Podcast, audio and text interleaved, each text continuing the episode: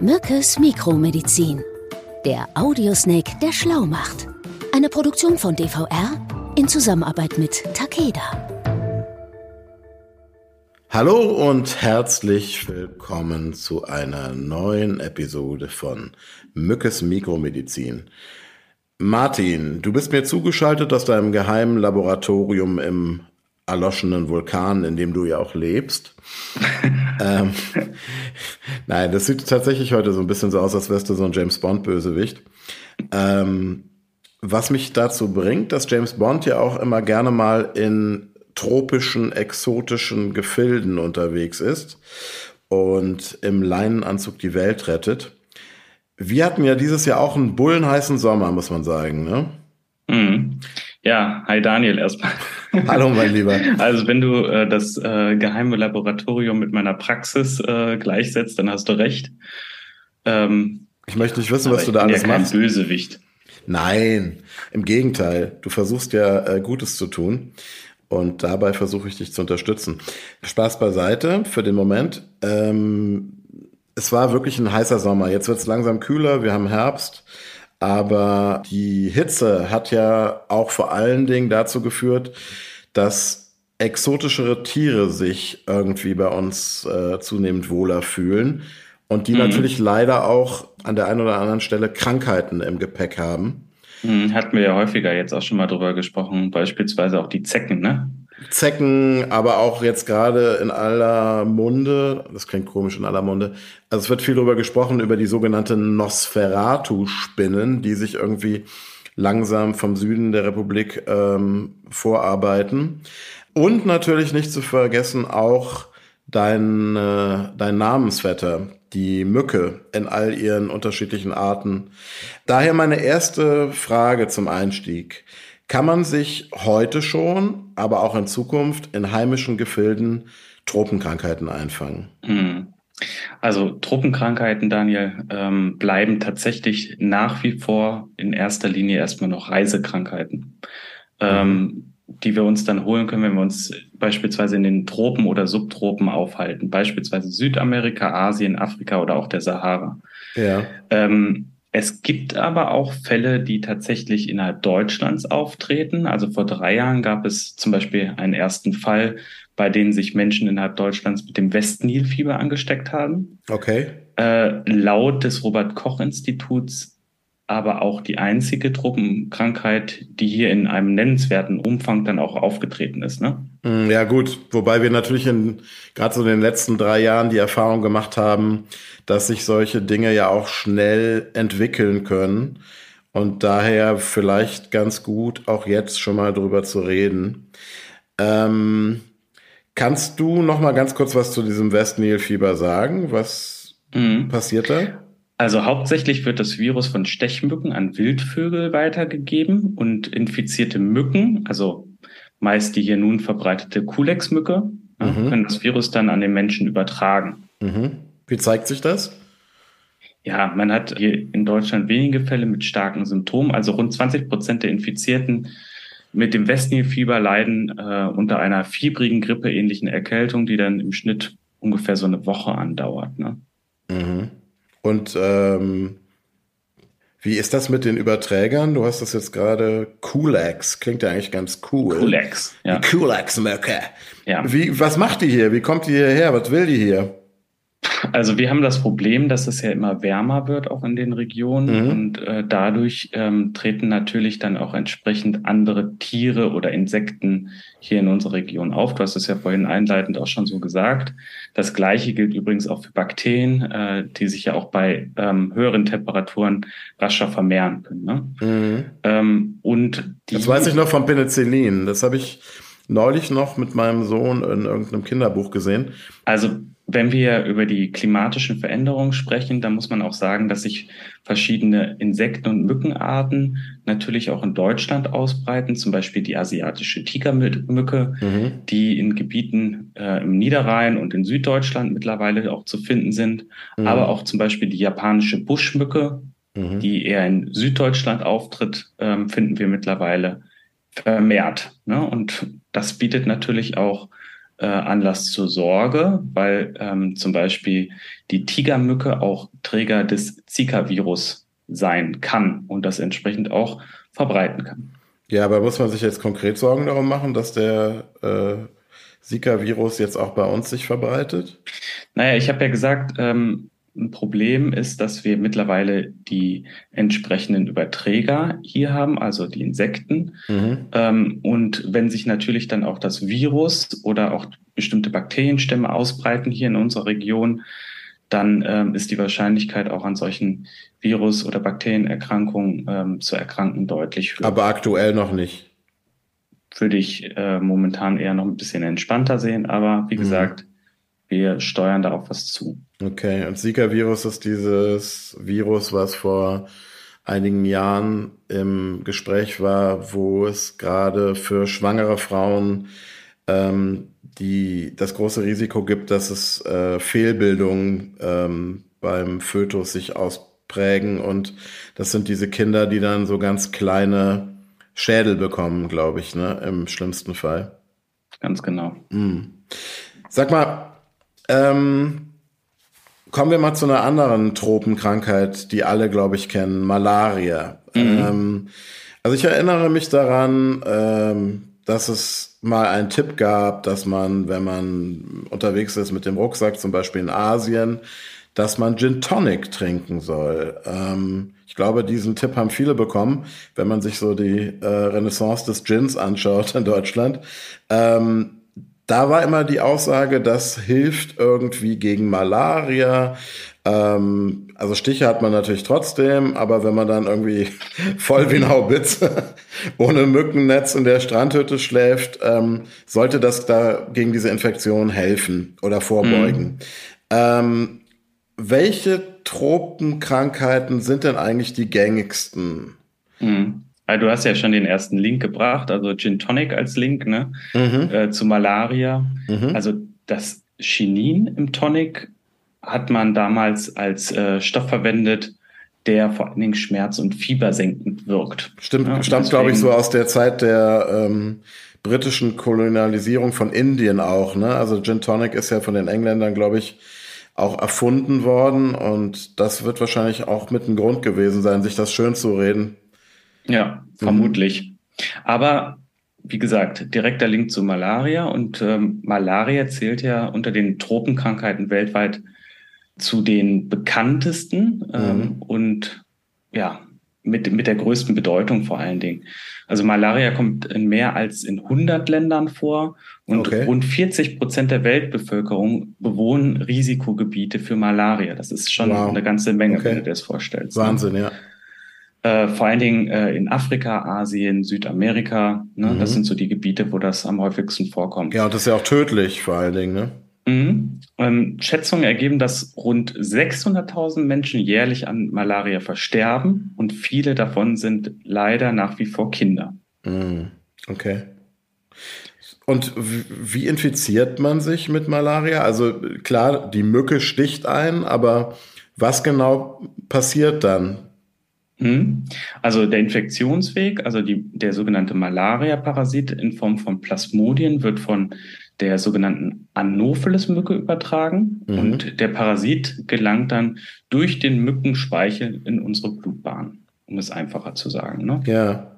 Okay, also es wird über den Speichel übertragen, anders als bei den Zecken, wo wir darüber sprachen, dass, dass ähm, der Erreger im Darm sich befindet, wird es da über den Speichel direkt übertragen, der Mücke. Jetzt habe ich mal gehört, dass es ja auch unterschiedliche Arten von Malaria gibt. Das, kannst du dazu was mhm. sagen? Also es gibt drei Arten von Malaria. Wir haben einmal die Malaria tropica, die Malaria tertiana und die Malaria quartana. Mhm. Äh, die Variante A oder 1, äh, Malaria tropica, ist besonders gefürchtet, da sie den schwersten Verlauf mit sich bringt und im schlimmsten Fall dann zu tödlichen Organversagen führen kann. Mhm. Die Inkubationszeit variiert stark je nach Malaria-Typ. Mhm. Von circa einer Woche bei der Malaria tropica bis zu 40 Tagen bei der sogenannten Malaria quartana. Okay, und die Malaria beginnt ja ähnlich wie viele andere Tropenkrankheiten auch mit, glaube ich, so grippeähnlichen Symptomen. Mhm. Schüttelfrost, ähm, Fieberschübe, Kopf- und Gliederschmerzen, ne? Also mhm. sind so typische Symptome. Die können mhm. aber auch sehr unterschiedlich sein. Auch Durchfall und Krampfanfälle ähm, können durchaus da auch eine Rolle spielen. Ne? Wie schützt man sich? Also ich mhm. meine, wir kennen das äh, Moskitonetz, was ja auch tatsächlich ähm, ein großes Problem ist, in, gerade in Ländern der dritten Welt, ähm, dass es einfach kein Material gibt. Ähm, also zunächst muss man sagen, kein Stich, kein Risiko, den Parasiten einzufangen. Das mhm. ist ja natürlich klar, du hast es schon gesagt, äh, Sicherheit durch Moskitonetze mhm. oder lange helle Kleidung. Ne? Also Wie bei den Zecken? Mhm. mhm. Also A, dass man es besser sieht, ne? Also und dann auch direkt handeln kann mhm. mit dem Schlag auf die Mücke. Und äh, natürlich auch äh, bei Verträglichkeit Mückenstichpräparate, ne? Also ähm, ähm, dass man sich einfach schützt, ähm, das kriegt man ja auch mittlerweile überall hinterhergeschmissen, diese Präparate. Ne? Mhm. Und sag mal, diese Prävention, von der man ja auch hört und die man ja auch ähm, auf Reisen angeboten bekommt, wie sieht das aus? Naja, es gibt ja, es gibt ja beides. Also es gibt die Prophylaxe, die, das sind Medikamente, die du vorher schon einnimmst, ne? Mhm. und die dann quasi die Infektion sozusagen verhindern oder äh, die Symptome dann deutlich reduzieren. Und dann gibt es natürlich auch Medikamente, die du dann nach Infektion einnimmst, um dich ähm, ja behandeln zu lassen. Ne? Mhm. Also seit Jahren ist ja auch ähm, ähm, die Frage nach einem geeigneten Impfstoff. Also ähm, beschäftigen sich natürlich sehr, sehr viele Forscher auch mit, mhm. weil das ja auch ein Riesenmarkt natürlich für die Industrie darstellt. Mhm. Ähm, aber dieser äh, Plasmodienorganismus ist sehr komplex und macht es nicht leicht, da einen entsprechenden Impfstoff zu finden. Gibt es denn tatsächlich Forschungsprogramme, von denen du weißt, die vielversprechend sind? Also tatsächlich gibt es eine britische Forschergruppe aus Oxford, äh, die sich mit einem neuen Impfstoff beschäftigt und den aktuell auch testet. Mhm. Was ganz interessant ist, dass ein englischer Bischof sogar vorgeschlagen hat, äh, ganz aktuell, ähm, diese neue Malaria-Impfung nach der jüngst verstorbenen Queen Elisabeth II. zu benennen. Okay. ähm, jetzt gibt es ja noch eine weitere schwerwiegende und sehr gefährliche Erkrankung, die mit deinen Namensvettern in Verbindung gebracht wird. Mhm. Das sogenannte Dengue-Fieber. Darauf sind mhm. wir auch eingegangen in der Folge, ich glaube, die hieß gefährliche, gefährliches Souvenir äh, in Unglaublich krank. Ähm, das ist ja auch eine weltweit ja, verbreitete äh, virale Erkrankung. Kannst du dazu noch mal was erzählen? Ja, also äh, Dengue-Fieber gilt weltweit als größte durch Mücken übertragbare virale Krankheiten, mhm. äh, Krankheit und äh, genauer gesagt äh, wird dieses ja diese Erkrankung von der asiatischen Tigermücke mhm. in tropischen oder subtropischen Gebieten ähm, übertragen. also vor allen Dingen hier ist interessant, mhm. äh, dass das tatsächlich eher in städtischen Gebieten stattfindet, also in Ländern wie Südostasien, äh, Indien, Südamerika, Afghanistan, Afrika, Australien. Das sind so die, die Regionen, wo man aufpassen sollte. Mhm. Und ähm, was hier ganz tragisch ist, dass äh, Experten schätzen, dass jährlich zwischen 280 und 580 Millionen Menschen mit dem Erreger des Dengue-Fiebers in, infiziert werden. Boah. Das ist ja schon eine Riesenmenge. Ja. Und da sterben natürlich dann auch ähm, einige Menschen an dieser Infektion. Das ja? ist schon eine Hausnummer, ja.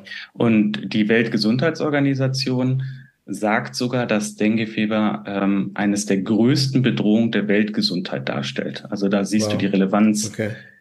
dieser Erkrankung. Ne? Ist das vergleichbar mit der Malaria, der Übertragungsweg oder Infektionsweg? Also der Infektionsweg ist ein bisschen anders, aber äh, ähnlich, muss man sagen. Also ein infiziertes Mückenweibchen dieser äh, asiatischen Tigermücke kann, wenn sie das Virus in sich trägt, äh, das ein Leben lang weitergeben. Mhm. Sprich, wenn man gestochen wird, überträgt sich das Virus. Mhm. Ja? Mhm. Und die Inkubationszeit liegt hier meistens äh, bei sieben bis zehn Tagen. Aber Symptome können bereits nach drei Tagen auftreten. Das sind dann meistens starke Kopf-, ähm, Gelenk-, aber auch Bauchschmerzen, Übelkeit, hohes Fieber und äh, natürlich auch Abgeschlagenheit. Mhm. Und wie verläuft das dann, das Dengue-Fieber? Mhm.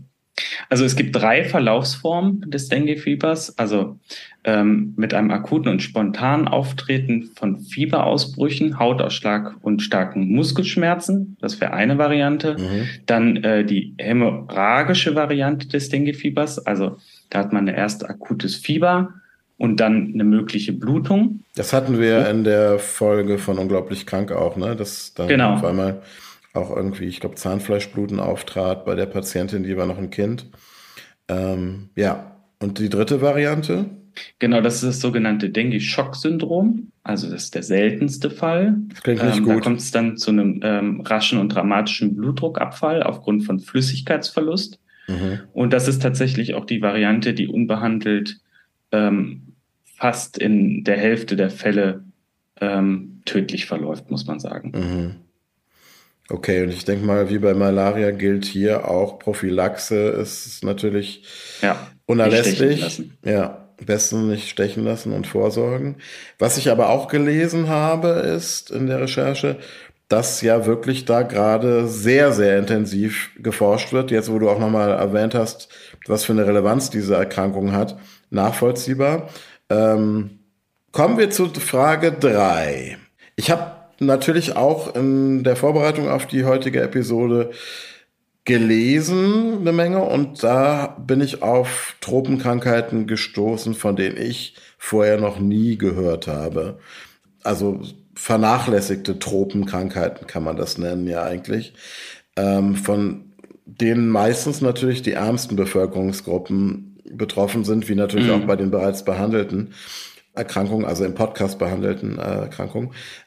Ja, also das liegt ja sicherlich auch daran, weil die westlichen Touristen davon nicht wirklich betroffen sind. Und das ist besonders bitter deswegen, weil die Betroffenen, ich habe da eine Zahl von 1,7 Milliarden Menschen weltweit, mhm. die potenziell betroffen sind, in den Risikogebieten natürlich nicht auf Heilung oder auf Prophylaxe in Form von Impfstoffen hoffen können.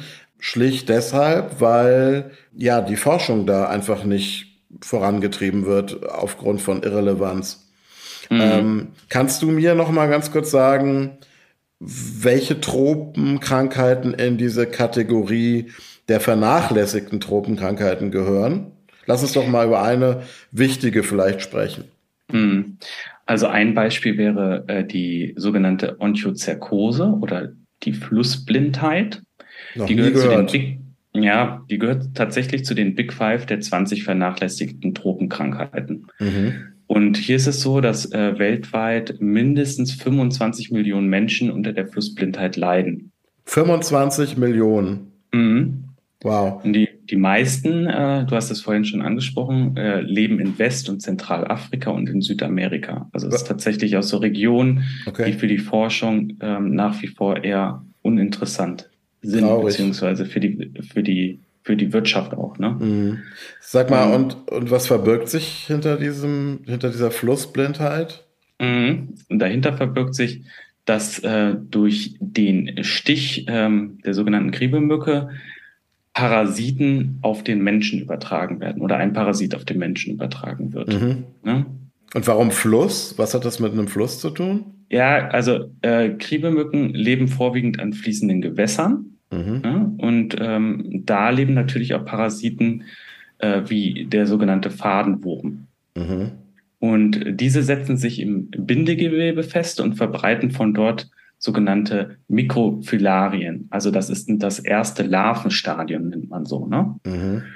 Die sich dann im ganzen Körper dann auch verstreuen. Also wir reden von nicht vom Körper der Mücke, sondern vom Körper des Menschen, des genau. Infizierten. Boah, das ist Ganz ekelhaft. Genau. Okay. Ja, und dann treten die ersten Symptome auf. Das ist dann äh, die juckende Haut und dann treten Hautknoten auf, äh, die dann erst nach circa einem Jahr nach der Ansteckung in Erscheinung treten. Ne? Okay. Und dann, dann äh, kommt es als im nächsten Schritt zu geschwollenen Lymphknoten. Mhm. Und ähm, ja, wenn dann ähm, die äh, mittlerweile zu Würmern gewordenen Parasiten absterben, kommt es dann zu einer toxischen Reaktionen im Körper. Also das, der Körper vergiftet dann praktisch innerlich. Genau. Mhm. Ja. Und wenn dann als Gewebe die Augen befallen sind, können äh, sich diese entzünden, trüben dann ein. Und das kann dann bis zur vollständigen Erblindung führen. Deswegen nennt man es auch Flussblindheit. Also der Überträger, der am Fluss lebt, mit der, mit dem Parasiten entsprechend und dann halt auch dem Ergebnis der Erblindung. Martin, ähm, das war eine sehr, teilweise sehr mh, auch betrübliche Folge, aber ich finde auch eine sehr aufschlussreiche Folge, die uns einfach nochmal auch ähm, Zusammenhänge aufzeigt und ja, passen wir alle besser auf uns auf. Ja, ja, nach wie vor kann man ja sagen, in Deutschland brauchen wir noch keine Mückennetze. Es sei denn, du wohnst irgendwo an einem Teich und willst dich vor Mückenstichen schützen. Aber die Oder in deiner Nähe. die äh, gefährlichen Erkrankungen ähm, kommen aber nach und nach. Das haben wir ja heute dann auch nochmal besprochen. Ja, und mal gucken, wie sich das in den nächsten Jahren entwickelt. Aber wir müssen die Augen aufhalten. Ja, und vor allen Dingen auch einfach anders handeln. Also ich meine, müssen wir zweimal im Jahr irgendwelche Fernreisen machen. Nicht nur aus Klimagründen macht es keinen wirklichen Sinn und schadet uns am Ende. So. das war das, Dein das Appell. moralinsaure Schlusswort, genau. Martin, ich danke dir. Ja, ich warte aber trotzdem noch auf deine Zusammenfassung. Ah, guck mal, danke. Gut, dass, es, dass du mich dran erinnerst. Ich war jetzt gerade so äh, erschöpft von meinem Plädoyer. Ähm, genau, wir haben heute über Tropenkrankheiten gesprochen, über die Frage, ob man sich darauf einstellen muss, dass wir in unseren äh, Gefilden auch in Zukunft mit vermehrt äh, Infektionen rechnen muss. Da hast du ein, ja, man kann sagen, etwas pessimistisches Bild äh, gezeichnet. Wir haben dann konkret über die gängigsten Tropenkrankheiten gesprochen. Da hast du äh, die Malaria erwähnt. Wir haben über das Dengue-Fieber gesprochen, ähm, die relevanteste Tropenkrankheit weltweit, was mir so auch nicht klar war. Und das letzte, was wir auch nochmal angesprochen haben, war ähm, Zika. Ansonsten haben wir über eine mir zuvor vollkommen unbekannte Tropenkrankheit gesprochen, die sogenannte Flussblindheit. Ich kann das Fachwort nicht aussprechen. Onchozerkose. Na, selbstverständlich. Eine Krankheit, die ich wie gesagt nicht kannte, die aber zu den Big Five der vernachlässigten Tropenkrankheiten gehört und sehr unschöne Symptome hat. Ja, das war die Zusammenfassung. Und ähm, jetzt wünsche ich dir noch einen entspannten Vormittag in deinem erloschenen Vulkan. Ähm, und ja, sag einfach mal hasta la vista. Ja, mach's gut, Daniel. Und äh, ich äh, hoffe, dass der Vulkan heute nicht so heiß wird. Ja, ich äh, drück die Daumen. Bis dann. Bis dann, Daniel. Ciao. ciao. Sie hörten Mückes Mikromedizin, eine Produktion von DVR in Zusammenarbeit mit Takeda.